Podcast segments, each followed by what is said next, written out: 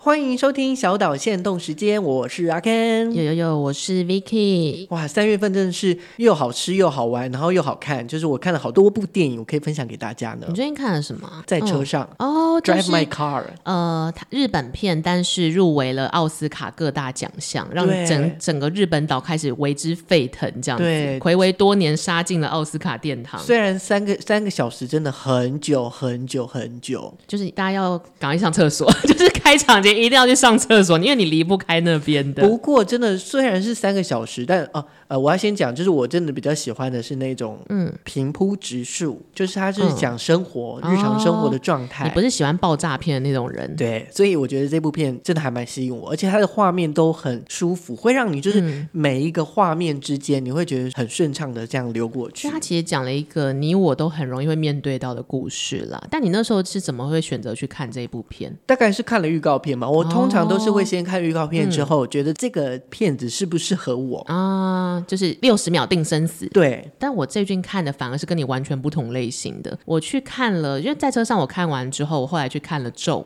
咒语的咒，就这是是可怕的片子嘛。诶、是鬼片啊。 我记得我有推荐给你，但你很排斥。嗯我我跟他我就跟他讲说，不行不行，我不敢看这种东西。但我自己蛮喜欢他的原因是我其实最小是不敢进戏院看鬼片，就还是国高中生的时候，我是非常抗拒，就是像抗拒上云霄飞车是一样等级的那种害怕。但是我后来入了这一行之后，就是想说就是做功课嘛，也看习惯了，就你怎么样都得进戏院看鬼片。然后你习惯之后，你会发现鬼故事或鬼片的导演吓人的基准跟吓人的方式都很像，所以你预测到之后你就不会怕，就习惯了。哦但是我这一次去看《咒》的首映的时候，我吓歪了。 我我没有料到，说这边可以吓人啊，然后什么之类，就是你真的被扎扎实实被吓到。哎、那咒是哪一国的电影？台湾是它台湾自己片拍的对，然后导演就是柯梦荣导演，是台台湾，他也不算新生代，他出来很久了，但是这是他暌违已久的台湾的作品。这样，我觉得《咒》有趣的是，它其实是基于一个真人实事，讲说一家五口曾经在某个地方，然后 key 档，就是感觉都神志不清之后发生了各种恐怖的故事。那我感受到了恐怖的极致，就是他做的很日常，就是他让你回家开抽屉也怕，开水也怕，好可怕！ 然后开门也怕之类的。 就是当他把恐怖延伸到蔓延到你的日常之后，他就超成功。真的，而且你真的是晚上开个门都会觉得害怕，没或错是 coco 声的时候，或到者底你是家里有谁在拜拜，你也会怕。 而且我带的是一个我现在合作的导演去，因为他之后也要做鬼片，他害怕到不行哎、他从头到尾就一直抓着我的手臂，而且不是要吃豆腐的那种，他是真的很害怕，我笑到不行哎、讲到日常，因为嗯我们就是有推荐那个双圣，有没有？啊、美国女孩里面的那家餐对，厅，所以我去看了《美国女孩啊、》我以为你去吃了双盛， 在 Netflix 上看的吗，对，我就在 Netflix 有上哭看有的？吗？有哭吗？嗯，我觉得两个都演的蛮好的、欸，很自然，对，然后就会让你觉得身不能说身临其境，就是你觉得那个情绪啊或者感情是很贴近你自己的。对，因为今年的金马奖是瀑布的女主角嘛，贾静雯嘛是，可是他们其实四个人同时都入围、嗯，就美国女孩的呃妈妈跟女儿，然后瀑布的妈妈跟女儿都是同时入围双金马母影女后，档其实对，蛮妙的。。对啊，但你看《美国女孩》的时候，你觉得你最感动的 moment 是哪里？呃，我觉得那个小女就是那个女孩给我的那个状态会比较冲击一点，它让你想到你自己国高中生的时候吗，应该是说她就是想要去面对这些事情，可是事与愿违，她跟她想要的东西好像哦，好像就是现实跟梦想、理想的差别这样子。然后好像就是家人都不关心我，哦，毕竟有的时候，我觉得亚洲，我今天才跟学生在讲，就是有的时候亚洲父母的教育方式，可能为了生计都很困难，因为可能他们是移民啊，或者是他们可能要到一个新的地方，当他们为了活下去都已经夺走他们全副心力的时候，其实真的蛮难，会有一些时间可以拨给小孩或拨给家人间相处啦。可是这好像就是一个必经之路。然后，哎、你看，我真的这次好多片哦，像例如说，我还看了，呃，我是世界上最烂的人，哎，骂谁？